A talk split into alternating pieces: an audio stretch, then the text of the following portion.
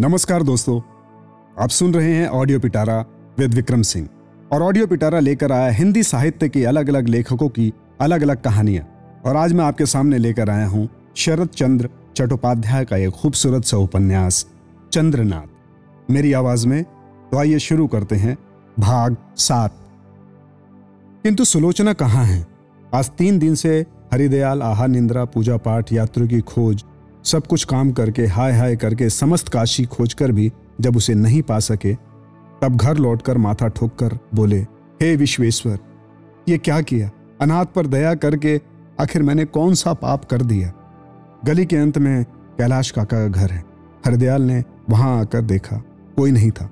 पुकारा, काका काका, क्या अंदर हो? किसी की आहट ना पाकर उन्होंने अंदर आकर देखा कि कैलाश एक चिराग के सामने शतरंज बिछाकर अकेले ध्यान मग्न बैठे हैं।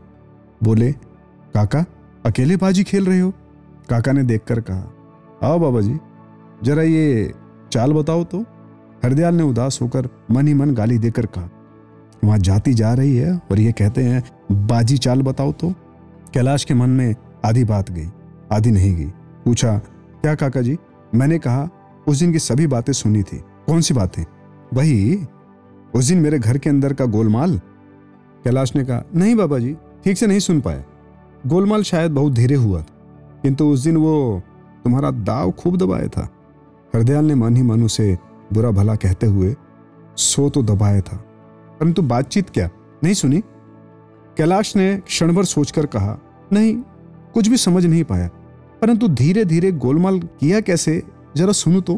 किंतु उस दिन का खेल कैसा जमा था याद है? वजीर, तुम किसी भी तरह नहीं बचा सके थे। अच्छा, यही तो था, जरा बचाओ तो देखूं। हरदयाल ने उदास होकर कहा, चूल्हे में जाए वजीर, मैं पूछता हूँ, उस दिन की बातचीत क्या नहीं सुनी? काका हरदयाल का उदास मुंह देखकर इस बार कुछ अप्रभित होकर बोले, कौन जाने बाबा जी, कुछ याद तो है नहीं। हरदयाल ने क्षण भर स्थिर रहकर गंभीर भाव से कहा, अच्छा, तुमने संसार में तो कोई काम नहीं किया, परंतु परलोक तो मानते हो? मानता ही हूँ। तो वहां के लिए कुछ काम भी किया? एक दिन भी कभी मंदिर में जाते हो? कैलाश ने विस्मित होकर कहा, क्या कहते हो? दयाल मंदिर नहीं जाता? कई दिन गया हूं। दयाल उसी तरह गंभीर होकर कहने लगा, तुम इन 20 सालों से काशी में वास कर रहे हो, किंतु शायद 20 दिन भी जाकर दर्शन नहीं किया। पूजा पाठ तो दूर की बात। हाँ, दयाल उसी तरह गंभीर होकर कहने लगा, तुम इन 20 सालों से काशी में वास कर रहे हो, किंतु शायद 20 दिन भी जाकर दर्शन नहीं किए होंगे। पूजा पाठ तो दूर की बात है। कैलाश ने प्रतिवाद करके कहा, नहीं दयाल, 20 दिन से अधिक होगा। तुम क्या जानते हो बाबा जी, समय नहीं मिलता, इसी से पूजा नहीं हो पाती। यही देखो ना, सवेरे ही शंभू मिस्त्री के साथ एक बाजी बैठना पड़ता है। अच्छा खेलता है वो। एक बाजी खत्म होने में ही दोपहर हो जाती है। इसके बाद नहाते खाते दिन ढल जाता है। इसके बाद बाबा जी गंगा पांडे का जो भी कहे, और उसका खेल तारीफ करने लायक है। उस दिन तो मुझे मात ही दे दी थी। घोड़ा और हाथी दोनों कोने में दबे। मैंने कहा, शायद अब रहने भी दो काका। दोपहर को क्या करते हो भाई, बताओ? दोपहर को हाँ, गंगा पांडे के साथ उसके दोनों हाथी। अभी देखो ना, उन दयाल ने बिल्कुल उदास होकर उसे रोकते हुए कहा, हो गया दोपहर गंगा पांडे के साथ, शाम मुकुंद घोष के बैठक खाने में। फिर तुम्हें समय ही कहाँ है? कैलाश चुप हो गया। हरदयाल लगभग गंभीर उपदेश देने लगा, किंतु काका अब अधिक दिन भी तो नहीं रहे, परलोक के लिए भी तो तैयार होना चाहिए, उसके लिए भी तो कुछ चिंता करने की जरूरत है। इन दावों की गठरी के साथ नहीं ले जा पाओगे।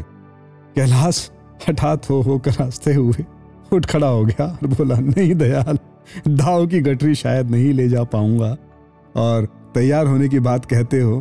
बाबा जी, तैयार तो मैं हूं ही। जिस दिन बुलावा आएगा, इसे किसी के हाथ में देकर निश्चित हो जाऊंगा। उसके लिए चिंता किस बात की? कुछ भी नहीं, कोई शंका भी नहीं, कुछ भी नहीं बाबा जी, कुछ भी नहीं।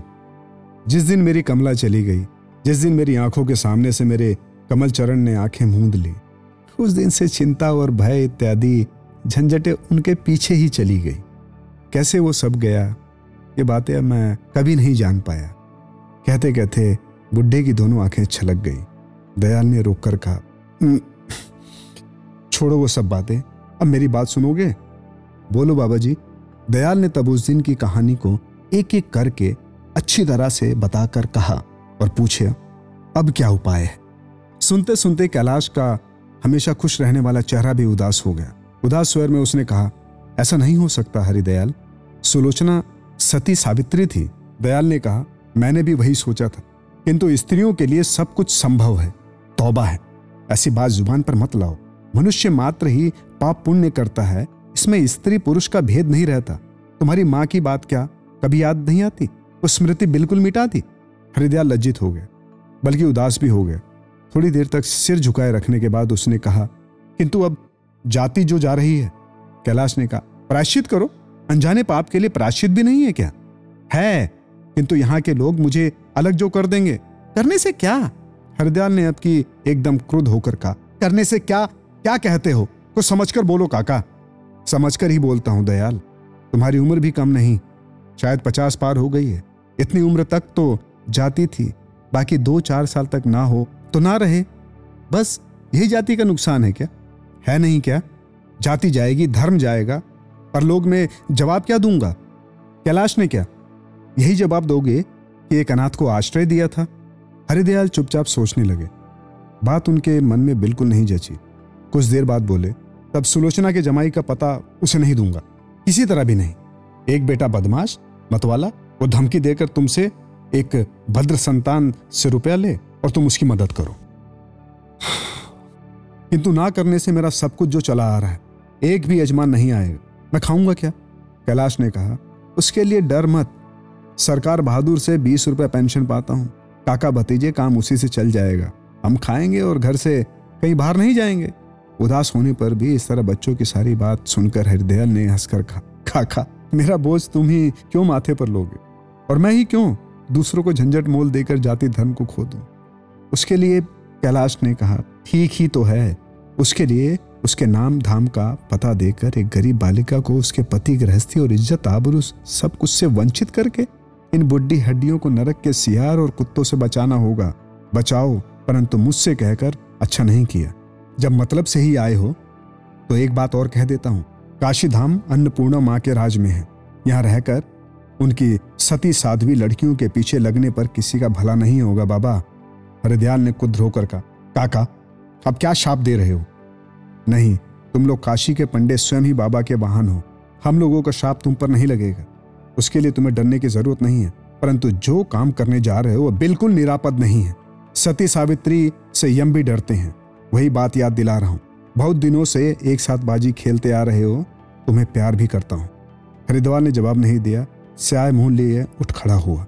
कैलाश ने कहा, बाबा जी तो क्या बात नहीं रखोगे। हरिदयाल ने कहा, पागलों की बात रखने के लिए पागल होने की जरूरत है। कैलाश चुप रहे, हरिदयाल बाहर चला गया। कैलाश शतरंज की गठरी लेकर गांठ बांधते बांधते सोचने लगे, शायद उसी की बात ठीक है, मेरा परामर्श सचमुच ही इस संसार में नहीं चल रहा। आदमी के मरने पर लोकाचार के नाते कोई पुकारता आता है, दाह करना होगा, बीमार पड़ने पर पुकारता आता है, दवा करानी होगी, और ये शतरंज खेलने आता है।